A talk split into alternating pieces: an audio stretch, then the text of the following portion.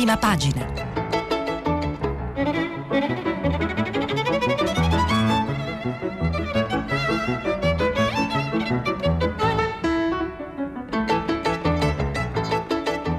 Questa settimana i giornali sono letti e commentati da Jacopo Zanchini, vice direttore del settimanale internazionale. Per intervenire telefonate al numero verde 800 050 333.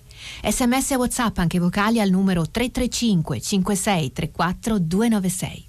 Jacopo Zanchini è vice direttore di Internazionale, settimanale che ha contribuito a fondare nel 1993.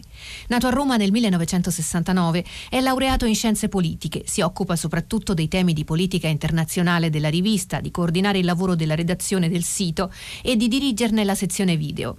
Autore di due documentari e di decine di interviste video, ha partecipato a programmi televisivi come conduttore e dal 2007 ha organizzato e moderato dibattiti pubblici al Festival di Ferrara. Ha due bambine di 12 e 9 anni. Buongiorno, eh, lunedì 12 ottobre 2020, buongiorno alle ascoltatrici e agli ascoltatori di prima pagina. Eh, naturalmente oggi eh, la trasmissione comincia all'insegna eh, del Covid-19. Vi ricordo prima naturalmente che stiamo pubblicando i vostri messaggi sul sito di Radio 3 e quindi poi progressivamente andando avanti eh, nella rassegna fino al filo diretto con gli ascoltatori, potremo raccogliere eventualmente e commentarli insieme. Intanto cominciamo con questa, con questa giornata eh, non certamente facile eh, per nessuno, in particolare per l'Italia che si ritrova con 5.456 nuovi casi di Covid-19 stamattina e una serie di nuove misure del governo italiano che fanno pensare eh, naturalmente eh, ai cittadini che la situazione stia di nuovo rapidamente peggiorando, eh, siamo tutti preoccupati ovviamente di una nuova eventuale chiusura e, ehm, e di, nuova, eh, di, un nuovo lockdown, come viene eh, chiamato in Italia prendendo un termine in inglese per definire questo confinamento. E, e naturalmente eh, questo è in, in, qualche modo un tema che la fa da padrone sui giornali eh, quest'oggi. Eh, non è ovviamente l'unico tema e naturalmente viene declinato in, in, vari modi e cercheremo di orientarci, cercheremo anche di non parlare ovviamente solo di questo perché i temi in realtà dell'attualità sono tanti e cercheremo un pochino di parlare anche di eh, politica estera. Se riusciamo non sarà, eh, non sarà semplice. Inizialmente mi piacerebbe eh, darvi semplicemente il quadro di come i giornali eh, raccontano la giornata a partire dalla loro vetrina, cioè la prima pagina. Cominciamo con il Corriere della Sera, eh, la quarantena si riduce a 10 giorni, pronta la stretta sulla Movida, massimo 30 invitati ai banchetti, dubbi di scienziati e giuristi sui limiti alle feste in casa un solo tampone negativo per uscire, mascherine se si passeggia, non se si va in bici o di corsa. Qui c'è il tentativo di, dire, di riassumere le nuove misure che dopo vedremo nel, nel, dettaglio. Nel resto della prima pagina c'è un articolo di Paolo Mieli, eh, un commento sulle primarie e il ritorno delle primarie come metodo di selezione della classe politica. Oggi è un giorno in cui ex direttori di giornali tornano a commentare eh, l'attualità, c'è Ezio Mauro su Repubblica, c'è Paolo Mieli eh, sul Corriere.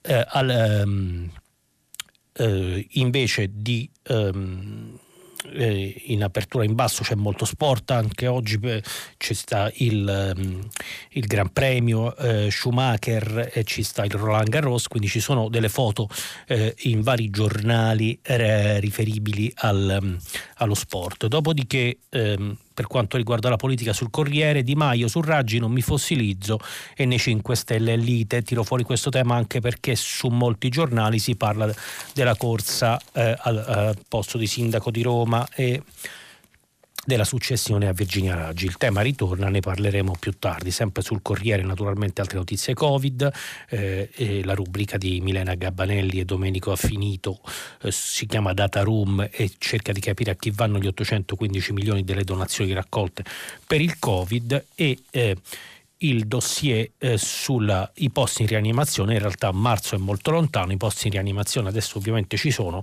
occupati per il Covid appena il 7,4% dei posti, ricorda il Corriere. Repubblica, Europa, l'onda del Covid abbatte 10 milioni di posti e quindi qui parliamo di in generale le, eh, quello che succede nel continente, i dati sul crollo dell'occupazione e poi c'è il piano del governo da 17 miliardi per rilanciare eh, l'occupazione con sgravi fiscali e per il sud e qui poi si fa riferimento alle nuove misure antivirus di cui parleremo più tardi.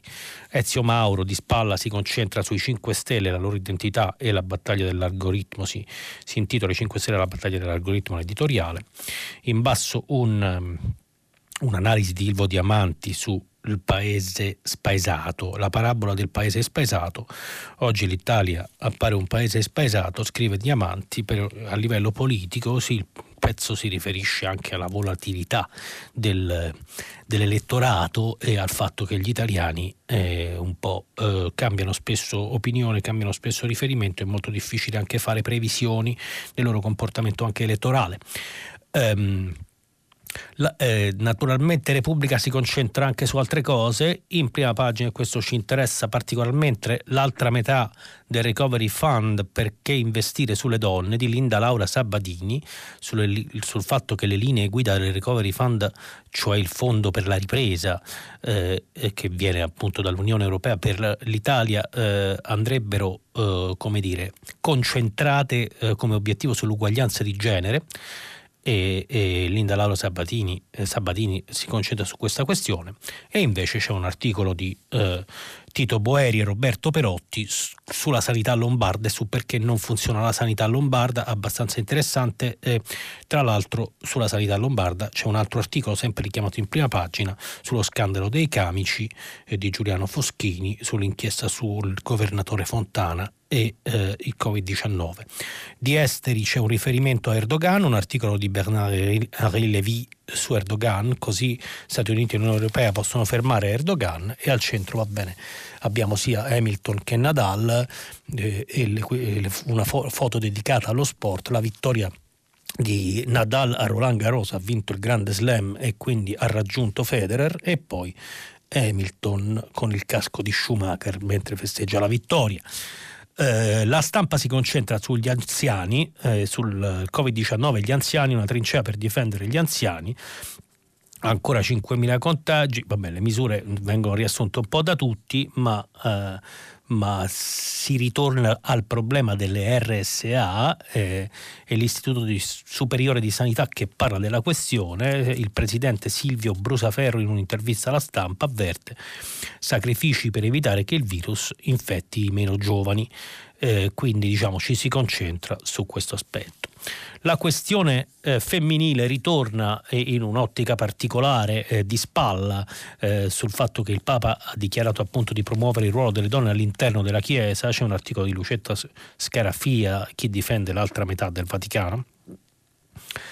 Eh, e, dunque un articolo poi sulla giustizia eh, di Giuseppe Pignatone, ex procuratore sulla mafia, perché dare quei benefici ai mafiosi. Al centro, come dicevo anche qui, Nadal, eh, inginocchiato sul terreno di Terra Rossa del Roland Garros e in basso una lettera sul clima. Il clima è anche un altro tema che diciamo in maniera trasversale attraversa i, giornali. Il clima sta impazzendo, l'Italia protegge, protegga il territorio. Rossella Muroni e Andrea Orlando, l'Italia è un gigante da piedi d'argilla dove la crisi climatica si intreccia al dissesto idrogeologico. Oggi è Uh, lunedì e quindi alcuni giornali non escono come per esempio il manifesto e altri escono in un'edizione particolare del lunedì come il caso del Sole 24 ore eh, che ha un'edizione diciamo così settimanale, quindi con l'apertura è un'apertura fredda, non dedicata all'attualità, con tante addio in tre mosse contro l'evasione spinta al cashless eh, pagamenti, cashback, cashback, super cashback e lotteria degli scontrini per premiare l'uso di card e app, il nodo commissioni. L'abuso un po' di termini in inglese non facilita probabilmente il lettore, ma comunque ci siamo capiti, la questione è quella del contante e di come eh, si vorrebbe ridurre l'uso delle banconote anche per questioni ovviamente di evasione fiscale lavoro a casa, i controlli via web, eh, videochiamate, rilevazioni del collegamento al PC, occhiali GPS e braccialetti intelligenti potrebbero trasformarsi in strumenti invasivi della riservatezza, ovviamente in questo periodo, altra questione legata al Covid. Ehm, e al lavoro a distanza, telelavoro. Mi pare che il termine smart working sia passato un po' di moda e che si privilegi adesso il telelavoro che mi pare più ragionevole perché poi non è detto che tutto sia così smart. Il fatto quotidiano, eh, il fatto quotidiano, corsa al vaccino Covid, regalo dell'Unione Europea a Big Pharma. Eh, contagi eh, in, eh, in lieve calo ma con meno tamponi, pronte le nuove misure eh, Di Maio, primi vaccini a fine anno in Europa, le case farmaceutiche saranno esentate da azioni civili dei consumatori, poi proveremo a vedere questa questione.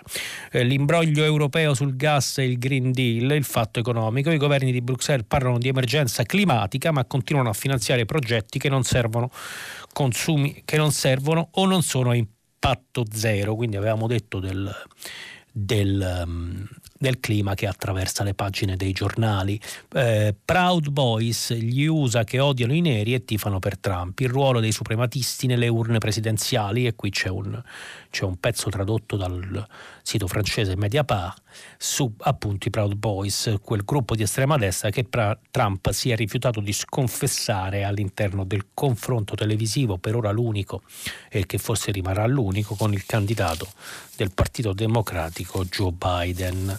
Eh, il lunedì Marco Travaglio non fa il suo consueto editoriale, ma solo una raccolta di citazioni. Il nuovo quotidiano domani diretto da Stefano Feltri, è una prima pagina sempre molto particolare perché si concentra solo su due fatti e non, non fa vedere quello che c'è nel giornale, eh, eh, non usa la prima pagina come una vetrina.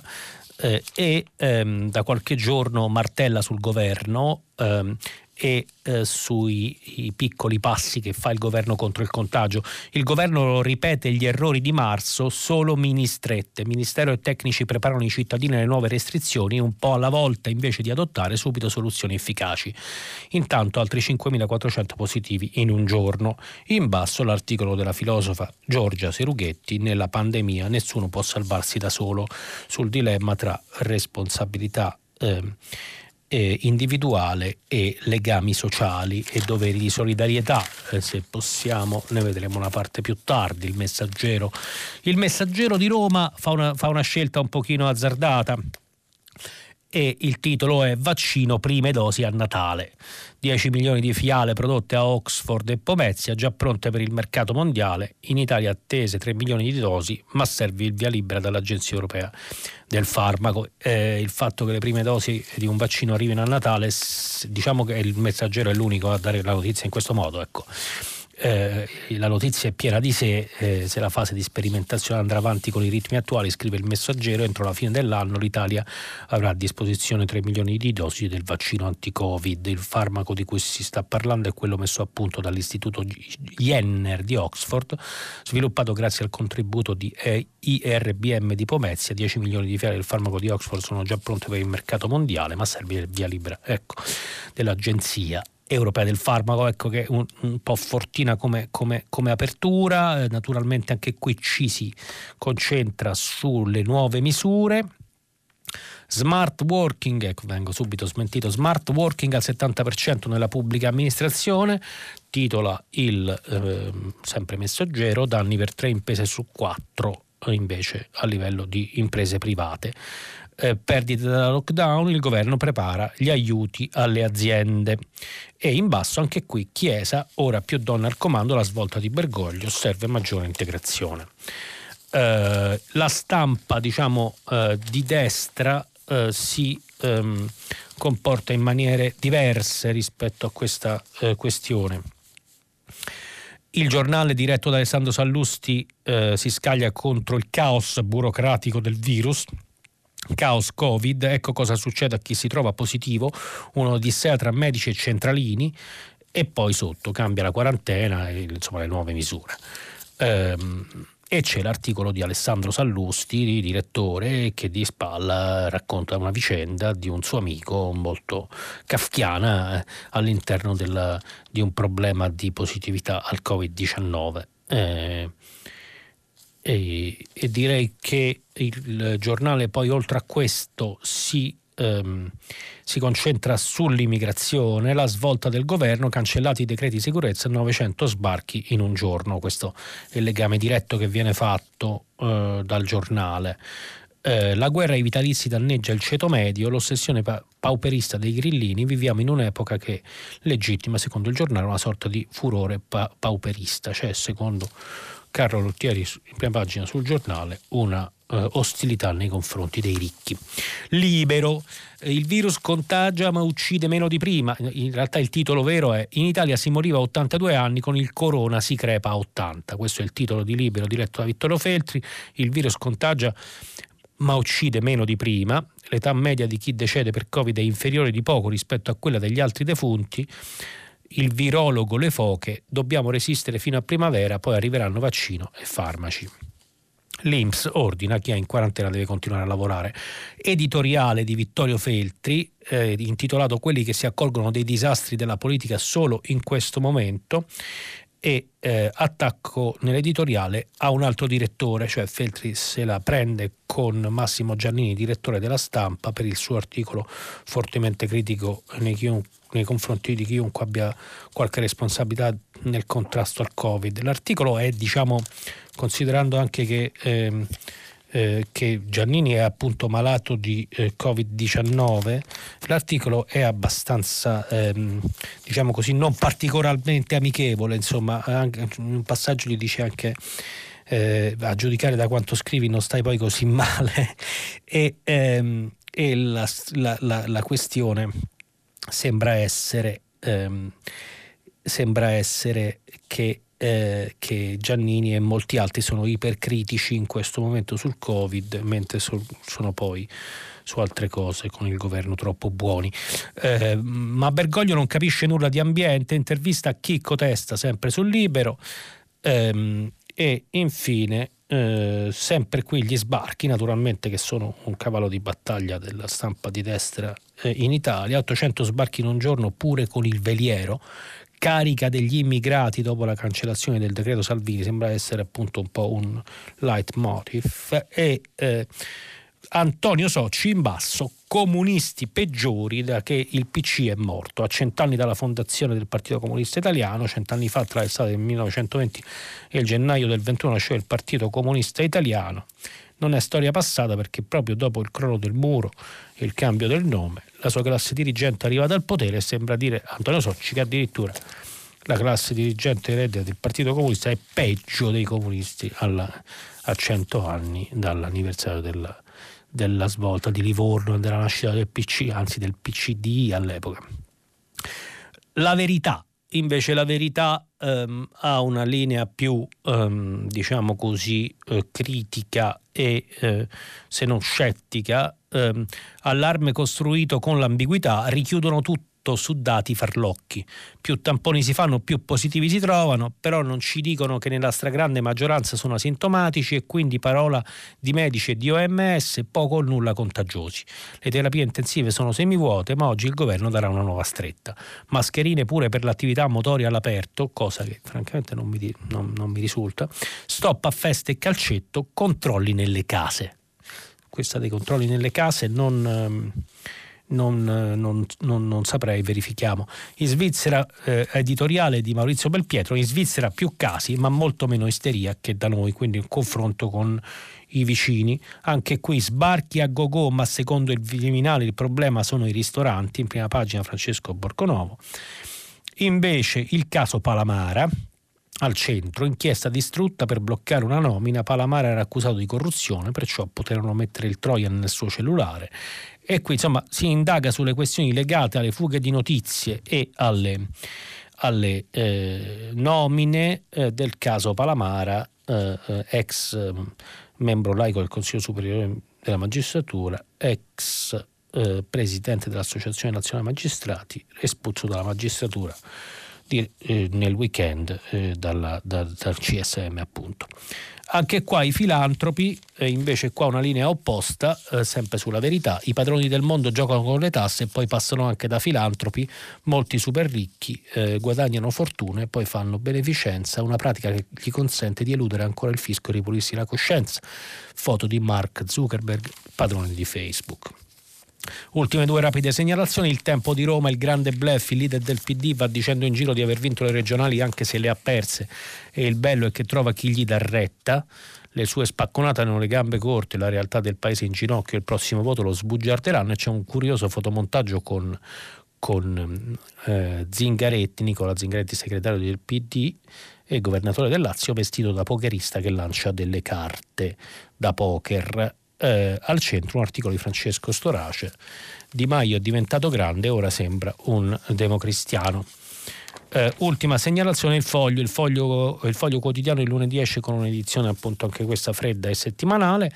Eh, al centro eh, la guerra dei sessi, diciamo così, ma vista da un altro punto di vista. Uomini che dicono di no.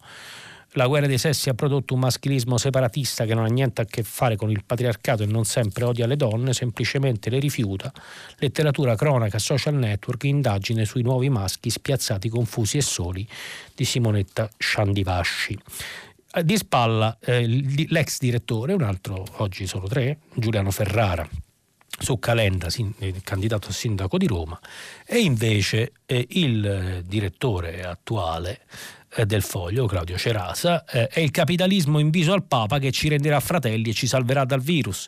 La ricerca del vaccino per il Covid-19, Big Pharma e le virtù del mercato. Una lettura dell'enciclica di Francesco attenta alla realtà critica ma non così lontana dallo spirito delle scritture. Ecco, insomma, quindi il, il foglio che ci ricorda le virtù del mercato, che, eh, che diciamo è anche qua un un motivo ehm, che ritorna in queste ultime settimane in in, con la lettura incrociata anche della, eh, della enciclica del Papa. Allora, vediamo un attimo rapidamente la questione delle nuove regole, che posso forse eh, leggere qualcosa ma anche saltellare per sintetizzare, se no ci fermiamo troppo su questo e credo che tutti abbiamo più o meno un'idea di quello che che sta accadendo. Un solo tampone eh, Fiorenza Sarzanini sul Corriere della Sera, pagina 2, le nuove regole per la quarantena, stop al doppio tampone. Comincia l'articolo. Un solo tampone negativo dopo 10 giorni di isolamento basterà a dichiarare guariti i positivi al Covid-19. Il Comitato Tecnico Scientifico accoglie la richiesta del Ministro Speranza e riduce il tempo di quarantena e dell'isolamento fiduciario a patto che venga effettuato il tampone molecolare e, nel caso dei contatti stretti con chi ha contratto il coronavirus, il test rapido. Un modo per alleggerire il sistema di diagnosi ormai in tilt con attese di ore di chi si mette in fila per sottoporsi al controllo che sarà applicato anche alle scuole dove moltissime classi si sono fermate proprio perché alunni e professori sono in clausura. Per questo si è deciso che la possibilità di effettuare i test sarà estesa anche ai medici di base e ai pediatri. Il parere sulla stretta alla Movida arriverà oggi, ma sembra scontato che gli esperti approvino la linea del governo, in particolare per quanto riguarda gli assembramenti in strade e piazze, anche se rimangono perplessità sui divieti nelle strade private. E va bene, qui saltiamo, calcetto, basket, attività sportive svolte dai più piccoli nelle scuole dovranno fermarsi se non sono individuali.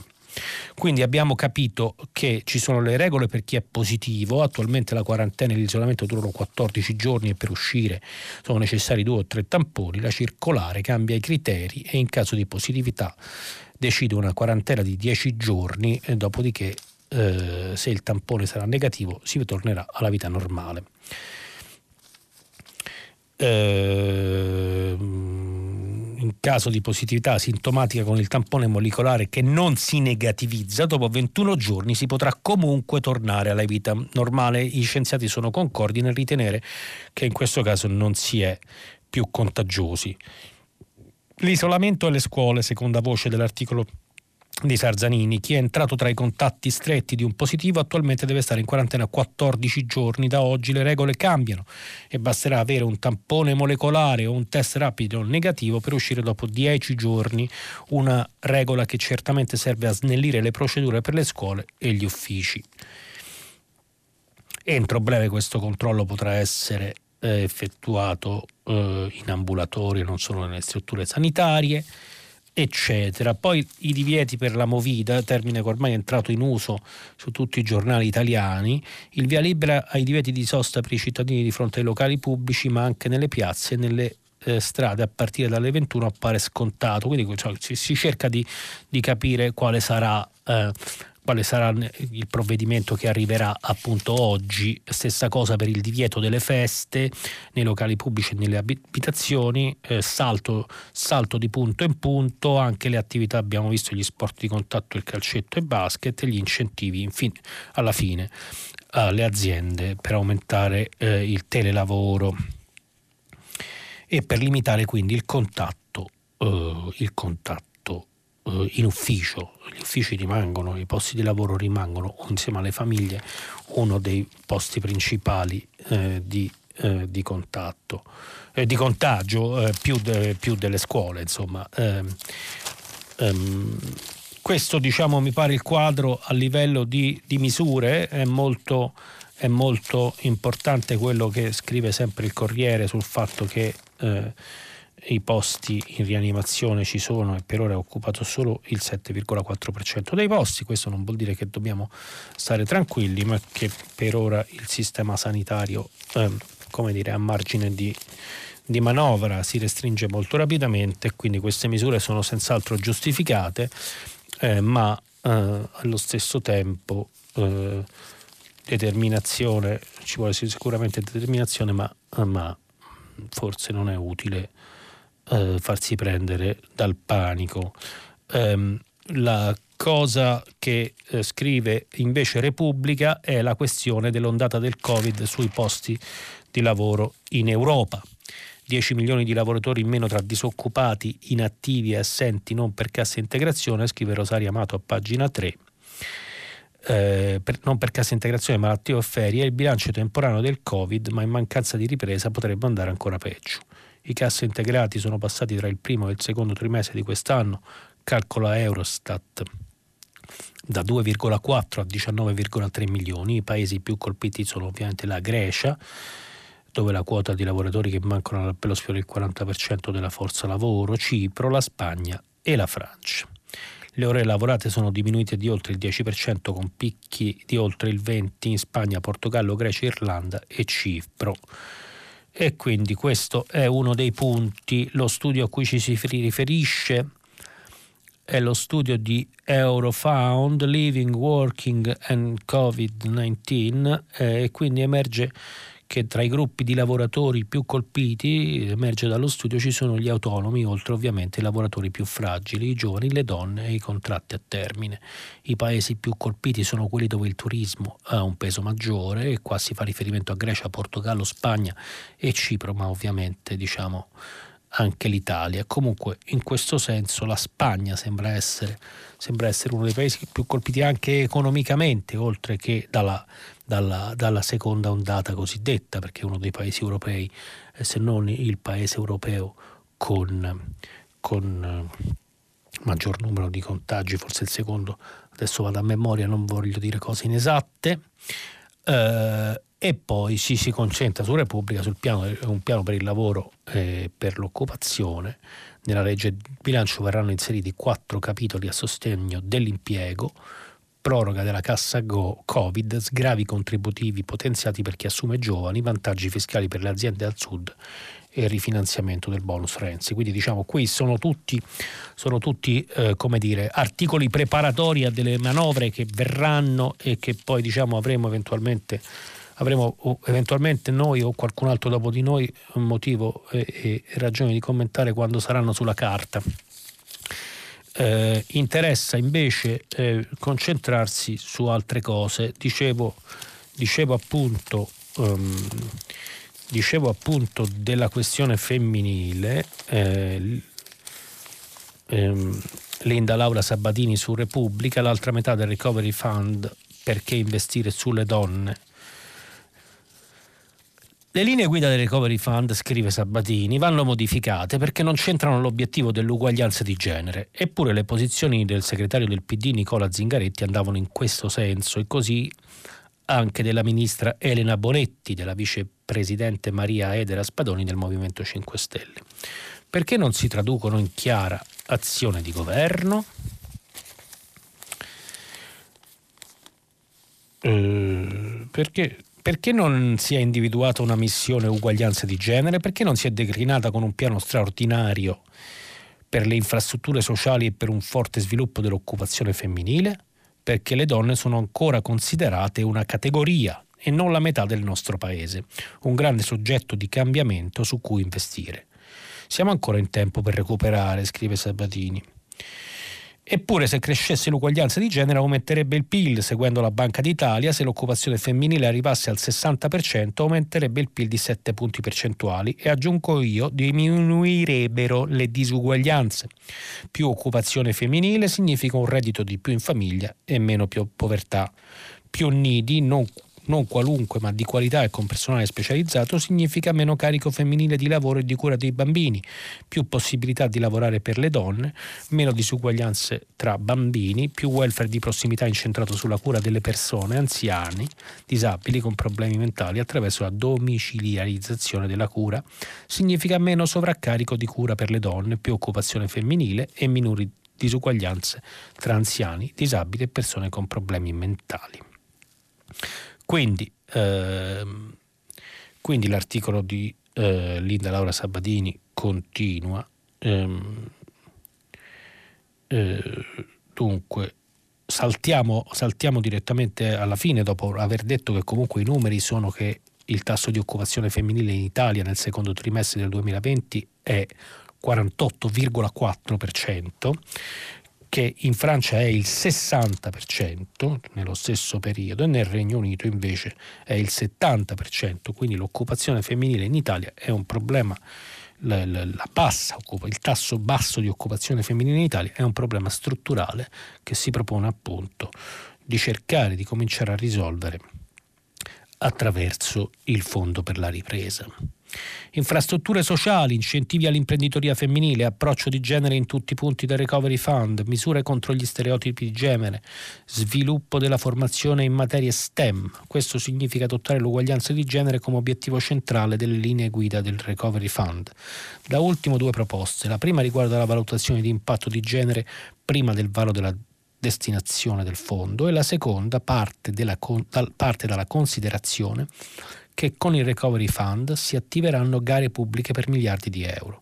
Perché non seguire l'esempio della Regione Lazio che ha inserito criteri di premialità nelle gare come la presenza di donne nei luoghi decisionali dell'impresa e l'assenza di discriminazioni di genere?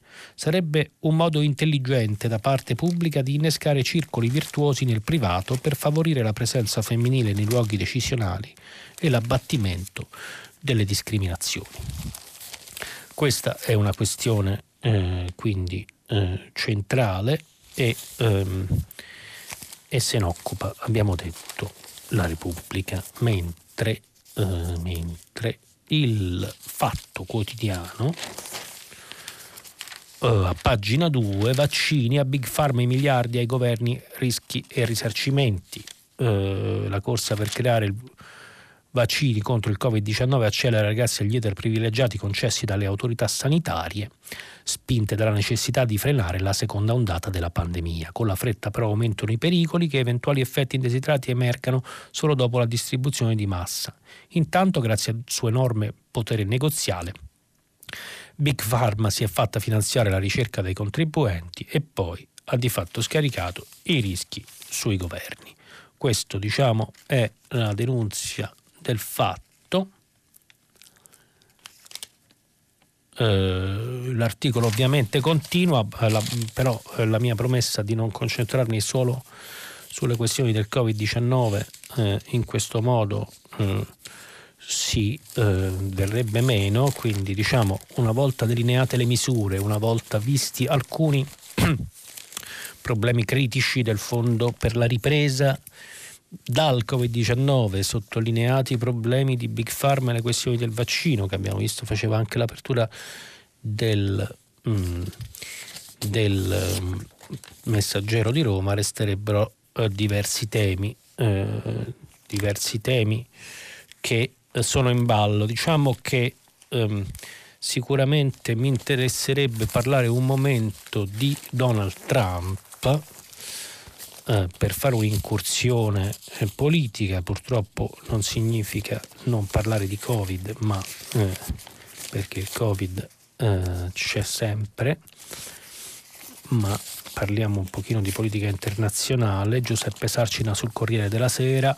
Come sta davvero Mr. Trump? Il pres- dunque, il team medico della Casa Bianca ha bandito dal vocabolario della pandemia le due parole di più facile e immediata comprensione positivo o negativo. Sean Connelly, dottore personale di Donald Trump, non le ha mai usate da quando il presidente è stato ricoverato venerdì 2 ottobre al Walter Reed Hospital per infezione da Covid-19.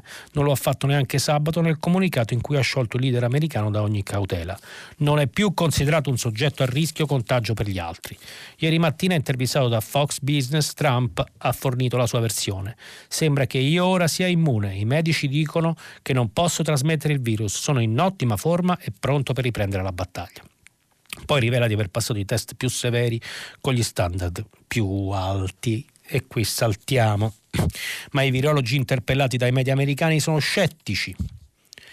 E qui chiaramente si, mm, diciamo, emerge l'esigenza di un isolamento.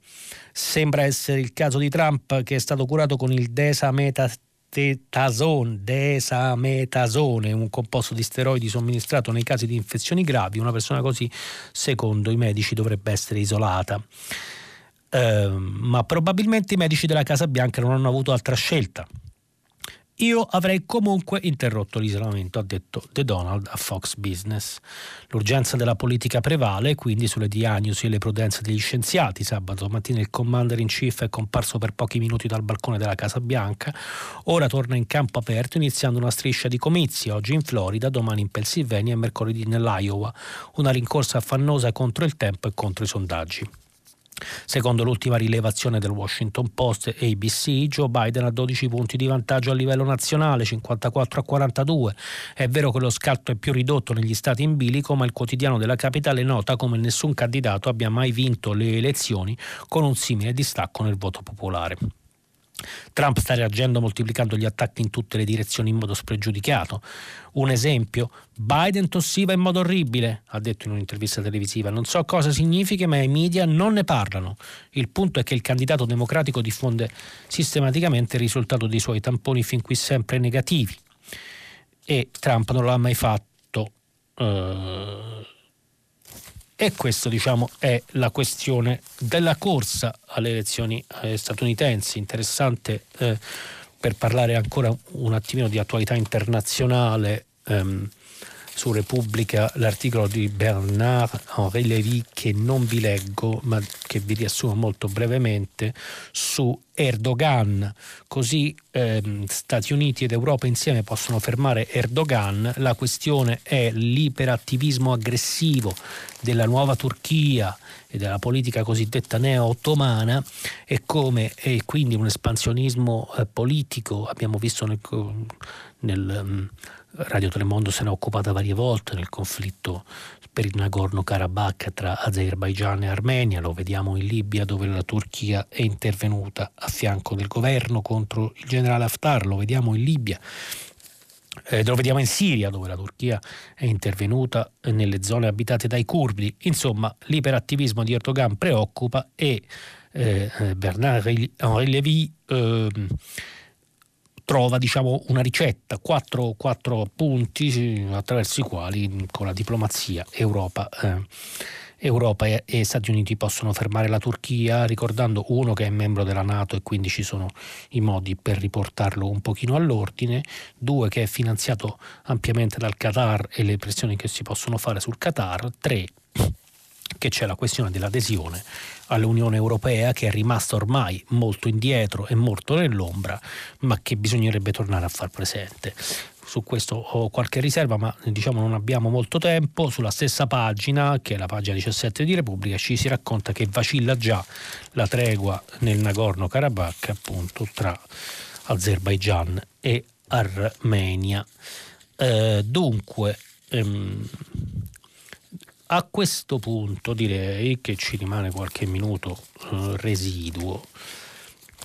Ci sono vari temi eh, a cui abbiamo accennato nello sfoglio iniziale dei giornali. Intanto c'è l'editoriale di eh, Paolo Mieli su, ehm, sul Corriere, sulle primarie e il curioso ritorno delle primarie.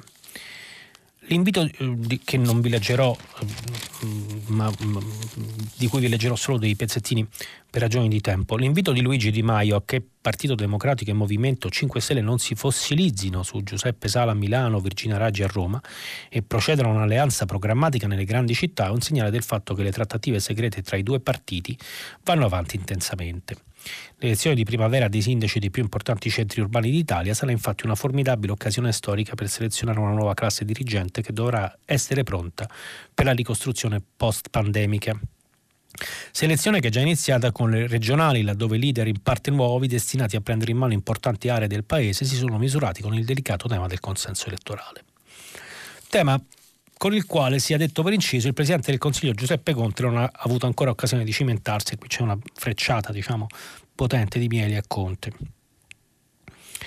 C'era e sarà in ballo qualcosa di più delle elezioni di presidenti regionali o primi cittadini. Non sapremmo dire però se le principali forze politiche del Paese di oggi siano consapevoli del senso profondo di questa opportunità di fare appunto le primarie e qui la critica diciamo di, di Mieli è sul metodo delle primarie che non gli appare più eh, si, no, efficace e alla fine, alla conclusione del pezzo, dice si sono trasformate in un meccanismo di selezione che non risponde a norme precise, anzi è regolato da scelte capricciose e imprevedibili. Qualcuno da Forza Italia suggerisce in queste ore che tale metodo venga adottato anche a destra in vista delle elezioni milanesi.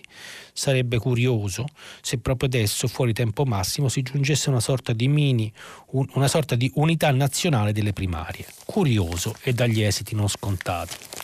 Al di là delle primarie, naturalmente le vicende anche del Movimento 5 Stelle sono, eh, sono, sono in prima pagina, oltre alle vicende di Roma, come abbiamo detto, e all'elezione del sindaco eh, di Roma. Ehm, eh, c'è la candidatura probabile di Carlo Calenda, su cui Giuliano Ferrara sul foglio scrive Calenda è perfetto invece per diventare sindaco di Roma, come già argomentato altrove cioè qui. Esperienza, cultura, eloquenza, romanità, un certo piglio, conoscenza dei dossier, attitudine all'amministrazione, è un manager tra l'altro, gli mancano solo carattere, cioè un impasto di alterigia e umiltà, e profilo politico chiaro. Se vuole lanciare un partito piccolino, azione, dal Campidoglio, deve farlo con i propri voti, ovvio. Ma la questione delle primarie, diciamo, eh, e del, delle primarie per il sindaco di Roma, su cui si affaccia anche Giletti, personaggio televisivo che potrebbe essere il candidato del centrodestra o quantomeno non smentisce. Ezio Mauro si concentra eh, a partire da, da, da questo più che altro su una riflessione sul Movimento 5 Stelle che si trova, secondo l'ex direttore di Repubblica, a un bivio della sua vicenda proprio nel momento in cui, dopo un periodo di declino, ha vinto il referendum sul taglio dei parlamentari. Se si volesse esagerare, si potrebbe dire che è il bivio tra l'essere e il dover essere. I grillini governano il paese dalle ultime elezioni.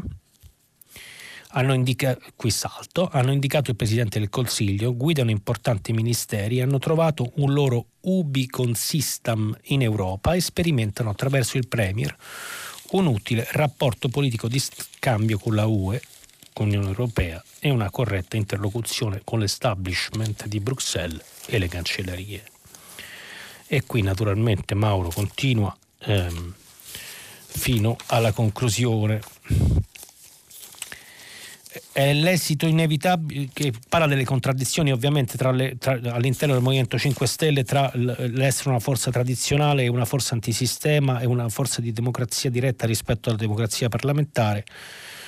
Per chiudere sulla battaglia dell'algoritmo che è l'esito inevitabile della politica ridotta a tecnica disincar- mi dicono che devo chiudere la battaglia dell'algoritmo conclude Ezio Mauro Dunque non è solo una partita di potere perché decidendo il futuro dei 5 Stelle ci dirà qualcosa anche sul mondo che ci aspetta nella contesa in corso tra il potere separato del click e la fatica collettiva della democrazia. Finisce qui la rassegna stampa di oggi. Vi aspetto naturalmente dopo la pubblicità eh, per il filo diretto. I vostri messaggi sono pubblicati sul sito di Radio 3. Grazie mille, a tra poco.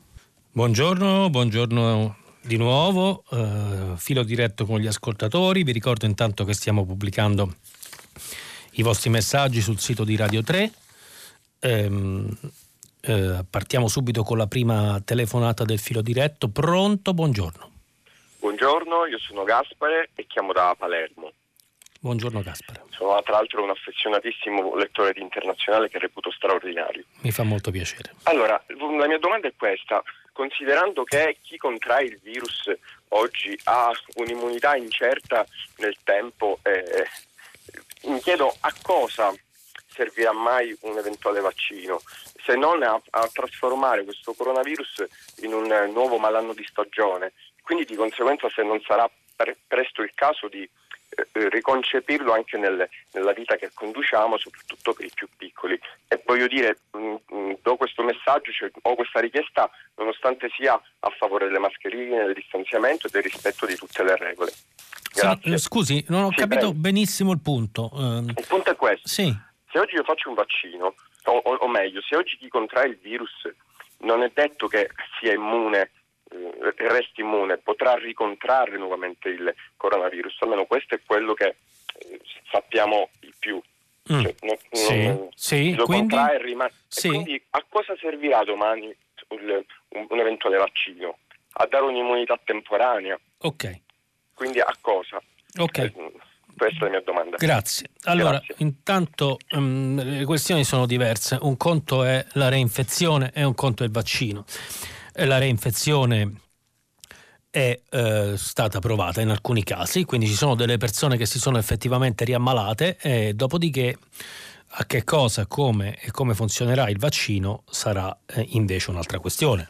Il vaccino potrà avere una copertura eh, temporale più o meno lunga a seconda di come sarà il vaccino, potrà essere eventualmente ripetuto eh, negli anni, potrà essere cambiato, migliorato e avere delle, delle, delle successive versioni. Eh, ci saranno sicuramente vari vaccini, ne saranno come cioè, utilizzati immagino vari, spero prima possibile, ma insomma sicuramente nel 2021. E, e quindi la, la copertura vaccinale è una cosa e il rischio di reinfezione è un altro. Certamente le due cose sono collegate, ma si spera che il vaccino inizialmente dia un sufficiente copertura soprattutto alle categorie a rischio e comunque in generale per cercare poi di concentrarsi su avere un vaccino eh, sempre più efficace da una parte e delle terapie sempre più efficaci dall'altra per sconfiggere diciamo, eh, questo virus anche sui tempi medio-lunghi. Ecco. Andiamo con un'altra telefonata. Pronto? Pronto? Pronto. Buongiorno. Buongiorno. Senta, io volevo chiederle praticamente una cosa semplice semplice, nel senso che mi vuole spiegare lei la differenza che c'è tra quelli che si alzano al mattino e vanno a lavorare tutti i santi giorni e, e io sono due mesi che cerco di contattare l'Ips e non ci riesco perché non rispondono neanche al telefono e vado dal patronato e, e mi fa de, de, da un mese all'altro le prenotazioni perché c'è de- delle cose infinite e non si riesce a venirne fuori da questo discorso qua. Mi vorrebbe lei spiegare il perché no. c'è questa differenza, cioè non si riesce più ad andare avanti in questo paese perché non si riesce a contattare nessuno, non ti rispondono al telefono. Al patronato dice non rispondono neanche a noi. Mi vuole spiegare lei, un cittadino, cosa deve fare? Tutto qua. Guardi, io la ringrazio molto per la fiducia, mi dispiace ovviamente molto della sua disavventura, io difficilmente posso eh, spiegare eh, perché pezzi della pubblica amministrazione non funzionano o meglio.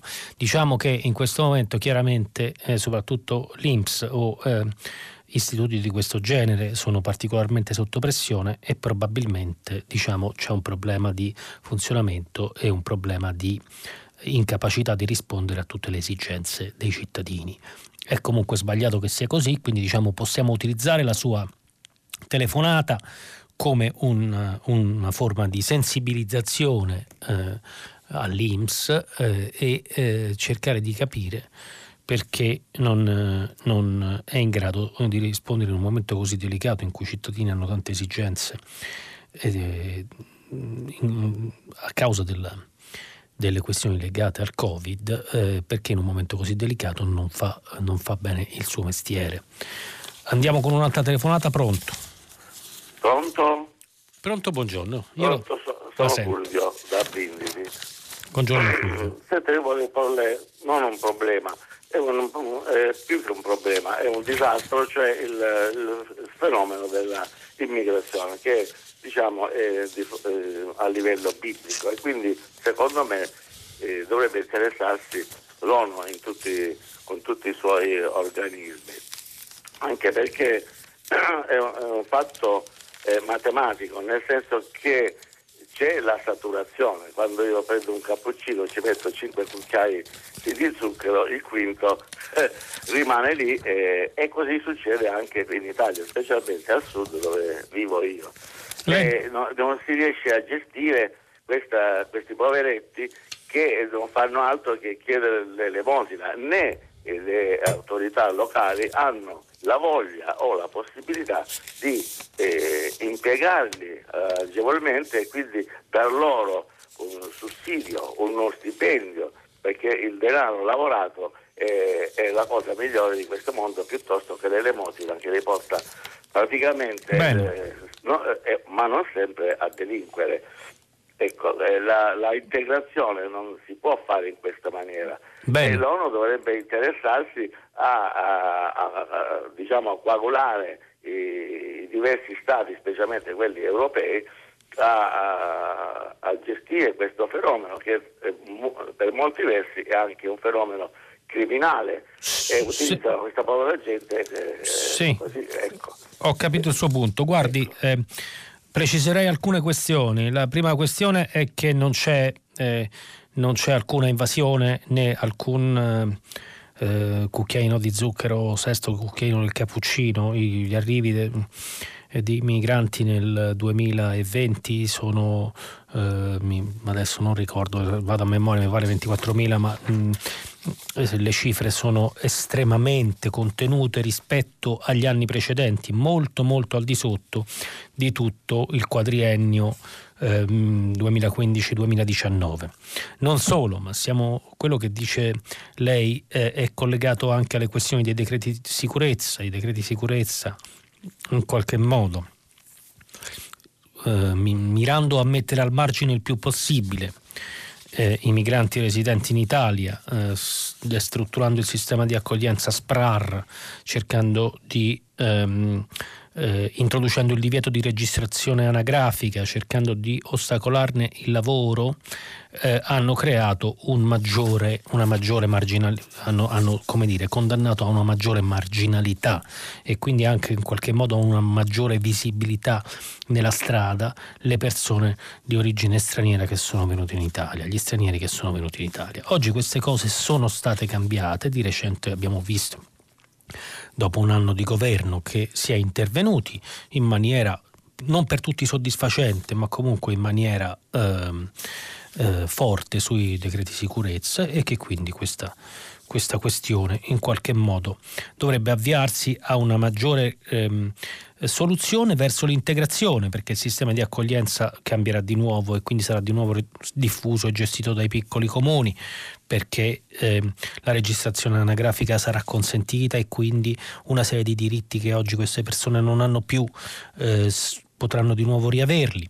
E sarà reintrodotta la protezione speciale che prima era la protezione umanitaria e questo tipo di permesso potrà essere a certe condizioni convertito in permesso di lavoro e quindi queste persone saranno autorizzate a lavorare. Tutto questo per dire che non è un problema dell'ONU come dice eh, lei, o comunque lo è in maniera marginale. L'Unione Europea anche è intervenuta e abbiamo visto con il compromesso, seppur faticoso, in corso proposto dalla dalla Presidente della Commissione Ursula von der Leyen, non, non si è arrivati ad abrogare quel regolamento di Dublino che, che come dire, in qualche modo eh, rende la pressione eh, più forte sui paesi di confine come Francia, Grecia, eh, Italia, Grecia e Spagna, ma comunque diciamo eh, il, il, compromesso che si sta delineando e che si è delineato è quello di una, di una condivisione delle, spe, delle, spese e del carico, diciamo così, dei problemi delle, della migrazione, in particolare dal Mediterraneo, ma non solo, e ehm, in questo modo diciamo, farsene carico eh, tutti insieme facendo pagare i paesi che eventualmente si rifiutano invece di accogliere, si rifiutino di accogliere direttamente i migranti sul loro territorio. Mi pare che su questo ci sono quindi per una volta dei passi avanti e delle buone notizie, le registrerei invece di eh, continuare a ragionare su categorie che mi sembrano attualmente invecchiate. Diamoci un po' di speranza in questo momento difficile. Eh, qui c'è un messaggio che volevo leggere. Quanti tamponi fanno all'estero in un giorno? Germania, Francia, tanto per fare un confronto. Qui mi ricollego a un articolo uscito eh, su domani. Eh, l'altro ieri, scusate il bisticcio, sabato, prendo da qui un grafico, è sempre giusto, diciamo così, eh, citare le fonti, eh, i tamponi giornalieri eh, noi facciamo meno tamponi di Francia, Spagna, Regno Unito e Germania perché eh, se non leggo male il grafico ehm, la Germania ne fa circa il triplo di noi e, eh, e comunque eh, Regno Unito, Sp- non sono riportati i dati assoluti di cui diciamo una certa difficoltà a leggere il grafico, però comunque diciamo noi facciamo eh, sensibilmente meno tamponi. Eh, secondo gli ultimi dati dunque sono 130.000 quando al massimo in Italia. Eh, fatemi... Mm, eh, il numero di tamponi è un numero basso se si raffronta con lo sforzo che gli altri paesi europei stanno facendo per cercare di testare la propria popolazione, espressi come media degli ultimi sette giorni. Infatti, in Italia ogni mille persone viene testata una, in Francia, Germania e Spagna due, il Regno Unito sta testando ancora di più, quasi tre persone ogni mille. Quindi non abbiamo i dati assoluti, ma abbiamo i dati eh, relativi. Eh, quindi eh, eccoci qui, facciamo ancora troppi pochi tamponi e ne dobbiamo fare di più. Andiamo di nuovo a una telefonata, pronto? Sì, buongiorno, sono Alberto da Mantova. Buongiorno, mi dica. Buongiorno, senta, io ho sentito la sua lettura del pezzo di Repubblica sulla parità di genere. Sì. E come ho scritto, se vuole anche provocatoriamente, mi ho detto alla, agli assistenti della, dello studio, sì. mi sembra francamente che si stiano superando certi limiti, perché se l'ideologia del gender diventa diventa una cosa dominante, per cui si stabiliscono delle quote semplicemente col criterio del sesso, francamente mi sembra che con l'emancipazione femminile e l'affermazione del ruolo femminile non c'entri, perché a questo punto diventa come unica caratteristica quella di stabilire a che sesso appartieni e non che cosa sei capace di fare, che ruolo puoi assolvere. Io ho detto provocatoriamente, dico passeremo dalle leggi razziali alle leggi sessuali, ovviamente sì. una provocazione enfatizzata, però sì. mi sembra che la deriva mh, mm, sia, stia andando un po' troppo oltre. Grazie. Devo sentire la sua opinione. Sì, la mia opinione gliela dico subito, il paragone con le leggi razziali e le leggi sessuali mi pare proprio un, mh, mm, come dire, mh, mm, di cattivo gusto. Qui la questione è molto molto concreta, il tasso di occupazione femminile in Italia è il 48%, in Francia è il 60%, nel Regno Unito è il 70, quindi più di metà delle donne italiane non lavorano, non si investe sul lavoro femminile e questo è un problema per la società, per la cultura e per, per um, l'avanzamento della nostra società in generale. E quindi non, um, non c'è una... Non, non, non, mi pare che ci sia assolutamente uh, un'esagerazione, anzi mi sembra che in generale si fa troppo poco per la parità eh, di, eh, di genere tra le donne e gli uomini in Italia e qui abbiamo dei messaggi in questo, in questo senso. Uh, ce n'è uno di Marina, uh, le donne non vogliono l'elemosina del Papa, ma esattamente la metà di quello che gli uomini hanno al 100%.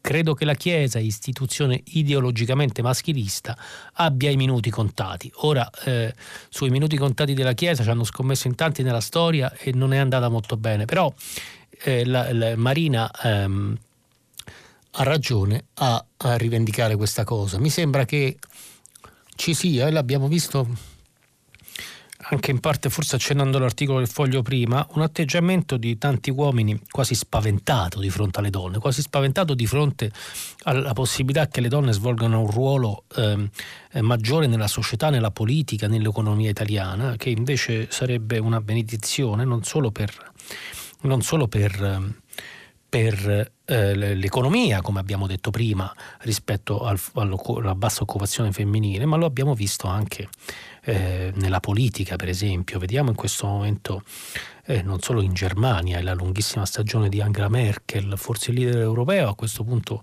più significativo, al punto che ci sono certi bambini in Germania che chiedono ai genitori se il cancelliere in Germania lo può fare solo una donna o lo può fare anche un uomo, oppure Ursula von der Leyen in, in in, eh, al vertice della commissione, eh, eh, commissione europea o la, o, la, o la, prima ministra della Nuova Zelanda che è uno dei paesi che meglio ha gestito il Covid-19. In Italia siamo ancora molto indietro e anche da questa telefonata abbiamo visto che gli uomini, nonostante questo, sembrano, alcuni uomini sembrano avere ancora molta, molta paura. Pronto?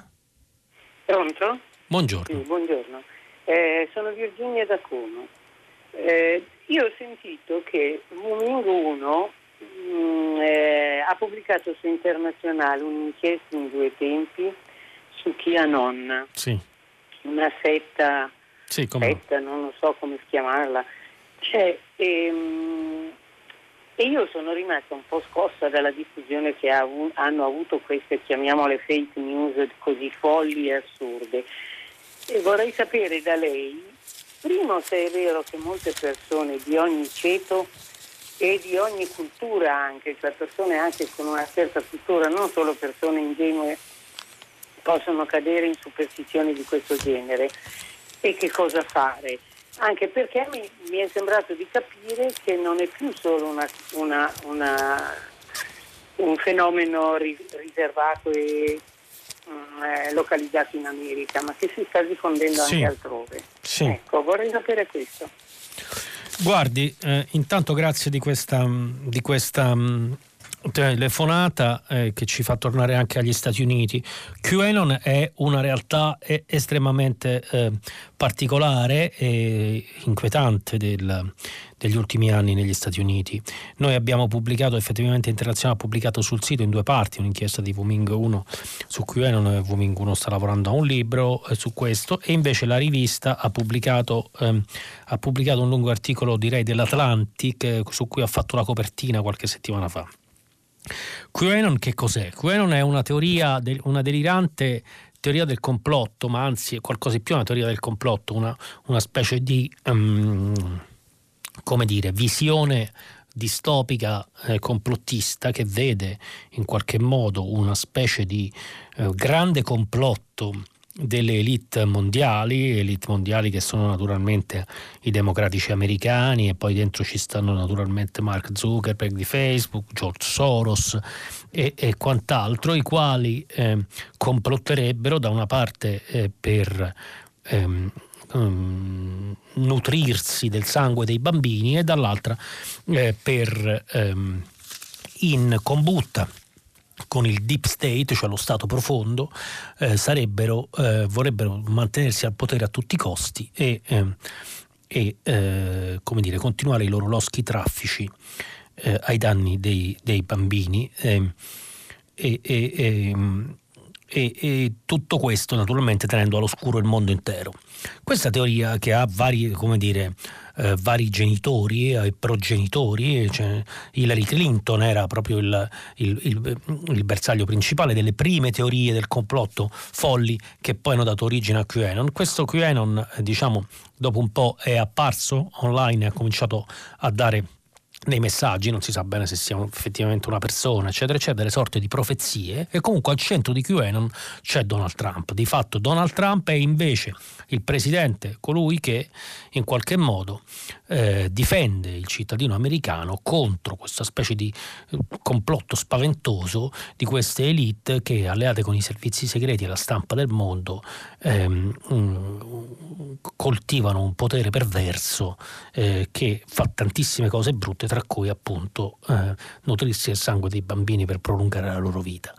Lei mi chiede se questa cosa è diffusa. Sì, diciamo più che altro nel mondo eh, eh, dei repubblicani americani e dei trampiani eh, QAnon eh, non è marginale.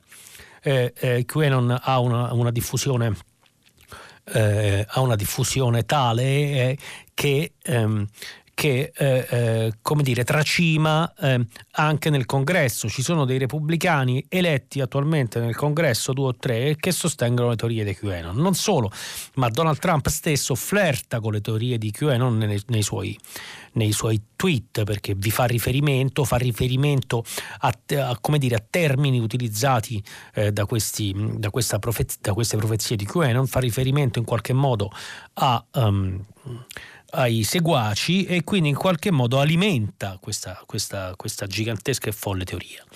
Tutto questo è estremamente preoccupante perché, come diceva giustamente lei, è, un, è oltre le fake news, è una specie di delirio eh, collettivo eh, che eh, come dire, si inserisce nella politica e eh, non offre più la possibilità del confronto e del, e, del, e del, dibattito, lo cancella completamente perché di fronte all'ipotesi che i tuoi avversari politici ci rapiscano e scannino i bambini negli scantinati per berne il sangue, è chiaro che la reazione di un americano mediamente armato è, è, è di un certo tipo.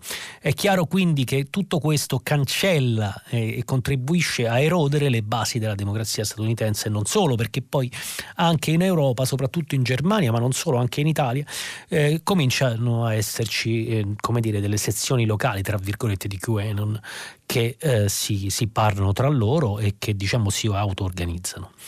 Eh, tutto questo ci porta alla campagna americana, che è la campagna forse più difficile eh, degli ultimi anni. Eh, ora ci si è aggiunto anche la malattia di Trump, l'abbiamo visto prima, ma è una campagna che eh, porta, come dire, eh, un, un, colpo alle radici stesse della, della democrazia statunitense.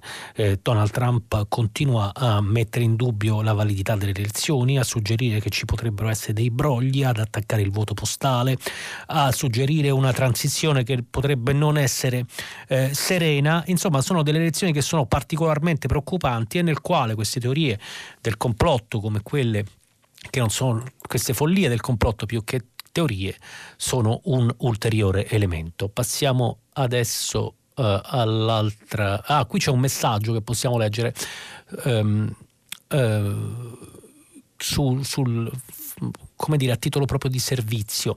Eh, buongiorno, mi dispiace molto per l'ascoltatore che non riesce a contattare l'IMS telefonicamente, ma vorrei ricordare che esistono altri canali, tra cui la piattaforma IMS, eh, risponde, per cui telefonando al numero verde che risponde sempre, gli operatori sono obbligati, perché sottoposti a monitoraggio di qualità, a rispondere al quesito posto dal cittadino entro 5 giorni. Inoltre ci sono le email istituzionali e gli appuntamenti. La realtà è complessa, specialmente in questo momento storico. Cordiali saluti, Roberta. Quindi Roberta cerca di venire in soccorso, speriamo efficacemente, al precedente, al precedente eh, ascoltatore.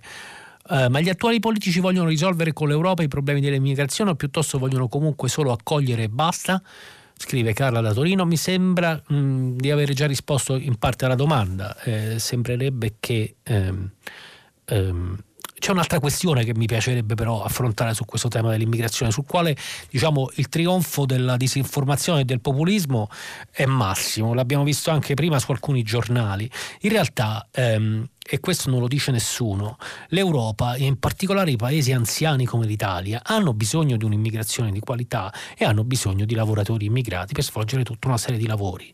E semplicemente il fatto che non esistano dei canali legali, strutturati e, e estremamente efficaci di immigrazione eh, a seconda di eh, stabiliti secondo una programmazione annuale, biennale, triennale e in modo che le persone possano arrivare qui con contratti di lavoro temporanei di una certa lunghezza, lavorare eh, regolarmente con dei contratti di assunzione, fa sì che fa sì che si creino queste situazioni di eh, accoglienza malfatta, viaggi terribili in cui muoiono tantissime persone nel Mediterraneo e non solo, e eh, eh, marginalità delle comunità e dei migranti e eh, disagio generale perché troppe persone eh, vivono per strada e vengono percepite da certe categorie di cittadini come una minaccia.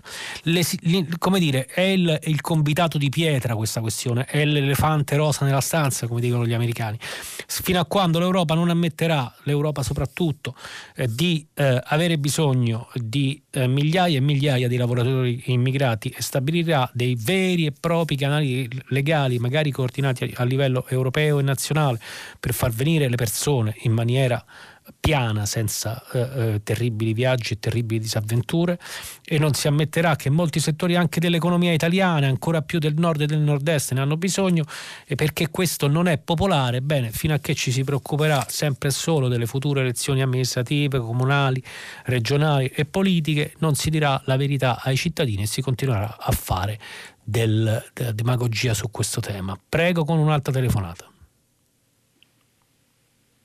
Pronto? Pronto. Eh, buongiorno, sono Rizzi da Barletta. Buongiorno. Rizzi? Eh, sì, Angelo Rizzi. Angelo, buongiorno. Ho, ho, fatto un messaggio riguardo all'Inps sì. e mi hanno chiamato i suoi colleghi della RAI. Sì. E devo dare la testimonianza che eh, devo contraddire il signore che si è lamentato che non riusciva ad ottenere risposta. E io invece ho avuto più di un'esperienza perché stavo seguendo la pratica di mia moglie che sta andando in pensione. Sì. E il, il tutto, forse il signore non se l'avesse saputa cavare sulla gestione della risposta automatica quando bisogna fare delle scelte a seconda del problema che hai, l'argomento, eccetera. Certo, va bene. Eh, io sono riuscito tramite l'operatore, eh, che questo casomai non sono molto esperti gli operatori del call center, però con il mio aiuto lui ha capito la questione e ha fissato per il giorno dopo l'appuntamento a una sede provinciale vicina Perfetto. dove in dieci minuti hanno risolto i problemi, i dubbi che aveva mia moglie. Perfetto, mi sembra un... Senta, io po- posso aggiungere un, una, un, mio parere su un altro uh, argomento di cui è stato parlato. In maniera es- estremamente sintetica. Se... Riguardo all'accorciamento della quarantena. Io ho fatto un messaggio, ho, scelto, sì. ho detto che ho Mi sempre dica. apprezzato le scelte del governo sulla gestione del Covid. Sì. Però questo accorciamento lo definisco una scelta criminale. Sì. È un mio parere. Non sono, non sono né un medico né un, un virologo. Okay. Però, però allora... leggendo i pareri sul periodo di, diciamo, di, okay. di sviluppo della malattia, Va bene. in 14 giorni si possono... Grazie. Grazie a lei, buongiorno. Allora direi che... Ehm ehm, è un po' diciamo, intanto prendiamo atto che eh, all'Inps le cose effettivamente funzionano eh, in alcuni casi, in altri forse meno e che quindi diciamo eh, diversi ascoltatori eh, con un, anche eh, dire grande solidarietà tra ascoltatori che è sempre molto bello segnalano eh, all'ascoltatore precedente che i modi per farsi rispondere ci sono e che tutto sommato i call center reagiscono eccetera, eccetera. Quindi questo sembra, sembra importante, ci tira anche un po' su rispetto a un momento difficile della cittadinanza rispetto a tutti i servizi che fanno capo all'Inps in quest'epoca di Covid. Quindi, e questa è una cosa. Riguardo alla seconda cosa che dice l'ascoltatore, ehm, la riduzione della quarantena. E, e, e, dice due cose l'ascoltatore però dice io non sono un medico non sono un virologo non sono un esperto però la riduzione della quarantena mi sembra criminale. E questo è un po' diciamo, il modo cui, eh, su cui bisogna forse anche riflettere, con cui si esprimono i pareri e si fa dibattito in questa nostra epoca, in cui ognuno giustamente e liberamente dice la sua anche su argomenti che eh, ignora completamente. Allora, siamo un paese libero e ognuno dice la sua ed è giusto così. Dopodiché c'è un comitato tecnico scientifico, ci sono dei virologi, ci sono dei medici, c'è un ministro della sanità, c'è un governo che lavora su questo, si ritiene che in alcune situazioni la quarantena possa essere ridotta a 10 giorni perché si è notato che la carica virale è più bassa, eccetera, eccetera. Eh, eh, uno può forse dire sono... Ehm, sono in disaccordo, ma eh, forse di lì a passare al criminale è un po' la modalità da, come dire, forse, forse da social network da in cui diamo dei giudizi sempre molto, molto drastici e netti eh, su tutto, anche sulle cose. Ehm, anche sulle cose di cui non siamo esperti. Ecco, forse in questo senso, mm, in questo senso ci vorrebbe forse più pacatezza. Allora, vediamo un po'. Um, Conduttore, hai dimenticato di informare che Trump e Bannon rivendicano di essere orgogliosamente cristiani, esattamente come qualunque suprematista stragista. Mi scrive, scrive Giovanni. Beh, Bannon ormai è, diciamo, emarginato. Trump eh, rivendica di essere orgogliosamente cristiano, diciamo, in maniere così... Eh, scusate altalenanti. Eh, I suprematisti bianchi effettivamente sì, diciamo il discorso forse è più, è più complicato di così. Eh, c'era però un messaggio che mi sembrava uh, interessante che volevo recuperare. Ah, un messaggio di servizio, vorrei segnalare alla redazione le continue interruzioni brevi della trasmissione che si notano da qualche giorno. Non so se la regia ha notato qualcosa, ma sembrerebbe esserci un problema di eh, audio. Invece, la vergognosa detenzione di Zaki si protrae senza visibilità alcuna nel regno criminale di Al-Sisi. E qui parliamo della situazione in Egitto. La situazione in Egitto dei diritti umani, appunto, è eh, spaventosa, il generale Al-Sisi ormai titolare di un potere assoluto, eh, ogni forma anche minima di, eh, di, dissenso è repressa con una violenza inusitata e una, un uso eh, assolutamente senza regole della carcerazione, della tortura e di una di una magistratura pilotata dal potere che commina condanne lunghissime a chiunque anche solo diciamo, osi segnalare qualche criticità nel, nella società egiziana e quindi eh, ricordiamo appunto la detenzione del ricercatore eh, Zaki di cui il nostro, letto, il nostro ascoltatore ci, ci, ci, ricorda per ricordare a tutti che eh, in paesi anche molto vicini al nostro succedono cose uh, gravi. Allora, uh, c'è una questione uh, rispetto all'utilizzo della mascherina. Um, Dunque, sì, ora l'ho perso il messaggio, ma insomma c'era qualcuno che si lamentava che bisogna usare anche la mascherina nel fare sport. Invece direi che mi sembra che questo non sia quello che, che, che non sia tra i provvedimenti le mascherine andranno indossate anche, scrive Alessia, le mascherine andranno indossate anche quando si fa attività motoria all'aperto, se corri o pedali no, se cammini più o meno veloce sì. Questa è una novità in peggio e vuol dire bloccare e limitare l'attività motoria, così importante per il benessere psicofisico di tantissime persone più o meno giovani. Qual è l'evidenza scientifica dietro una tale decisione? Alessia, la questione chiaramente è eh, diciamo, si va anche un po' per tentativi. È chiaro che la questione è limitare il contatto tra le persone a una certa distanza e quindi diciamo, la questione dei droplets, cioè diciamo, di quelle goccioline eh, che possono uh, convogliare il virus. È chiaro che eh, qui non si tratta di eh, punire chi vuole fare sport eh, né attività motoria all'aperto, se corri o pedali effettivamente no. È chiaro che ca- camminare è un po' più complicato, dopodiché non siamo come dire, se siamo da soli eh, in una strada e camminiamo, non per fo- diciamo, abbiamo la mascherina sul mento, la abbassiamo un pochino, poi la tiriamo su. Credo, diciamo, l'evidenza scientifica è nel fatto che se, se eh, siamo in presenza di altre persone, eh, questo però eh, purtroppo ci serve per eh, come dire, serve alle autorità per limitare la diffusione della malattia e quindi eh, si preferisce in qualche modo, come dire, mh, discriminare tra virgolette i camminatori eh, piuttosto che correre il rischio che le persone che camminino poi incontrino i vicini di casa, si mettano a chiacchierare, riducano le distanze e, non, e quindi in questo modo con le famose goccioline si aumenta il rischio di contagio. Un'altra telefonata, pronto? No, Mariangela di Biella. Buongiorno, eh, chiamo, a proposito, buongiorno. Chiamo a proposito mh, mm, diciamo, l'ascoltatore precedente che citava la, diciamo, l'ingiustizia delle quote rosa. Sì. Mi sono un pochino indignata perché se siamo ancora a questo livello di conversazione, di discussione, allora vorrei ricordare per esperienza, perché sono donna, perché sono stata tantissimi anni dirigente d'azienda, perché sono madre, figlia, sorella, certo. che le donne svolgono ruoli dentro e fuori la, casa, la, la, propria casa che sono mediamente il doppio di quelli degli uomini, perché poi alla fine tocca alla sorella accudire gli anziani, accudire i nonni, accudire i bambini, andare a fare la spesa, che vedo mh, e posso testimoniare moltissime eh, figure di uomini mediocri che accedono a posizioni apicali con stipendi che sono mediamente del 20-30% superiori a quelli di donne di pari livello e pari grado, questo non è un'opinione ma sono fatti che si possono trovare in rete nella comunità europea, e che quindi vedo eh, tutte queste eccellenze femminili purtroppo potranno accedere soltanto se ci saranno delle quote rosa, cioè non ne veniamo fuori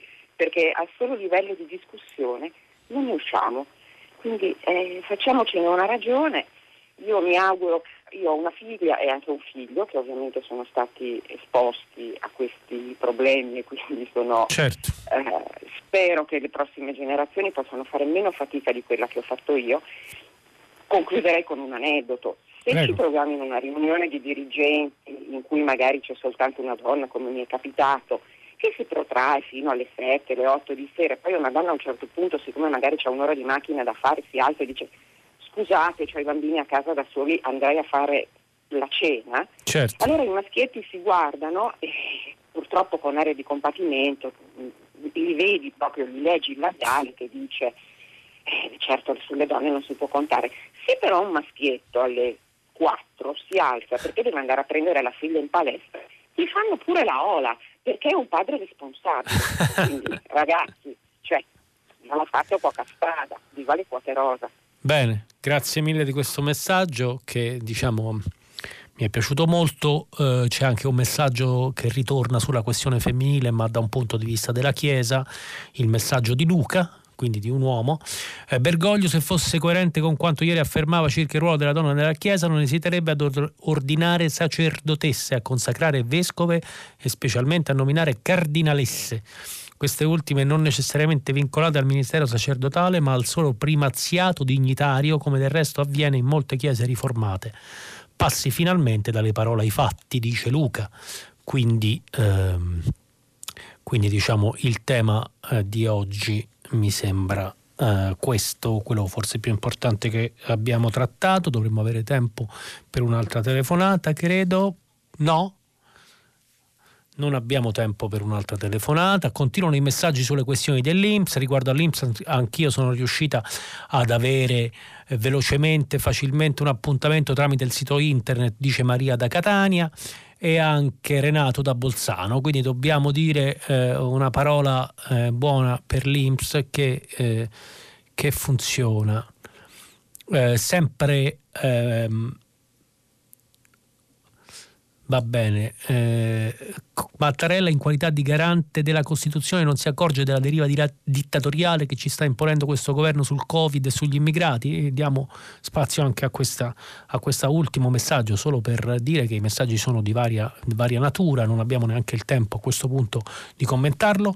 Eh, andiamo a chiudere questo primo giorno di eh, filo diretto, ci fermiamo qui, dopo il giornale radio Silvia Bencivelli conduce pagina 3, a seguire primo movimento con le novità musicali e poi come sapete alle 10 tutta la città ne parla, approfondirà uno dei temi che abbiamo sollevato, eh, eh che, che, avete sollevato eh, durante la, tra il filo diretto e i messaggi. Allora potete ascoltarci sul sito di Radio 3, grazie mille a tutte e a tutti, a domani.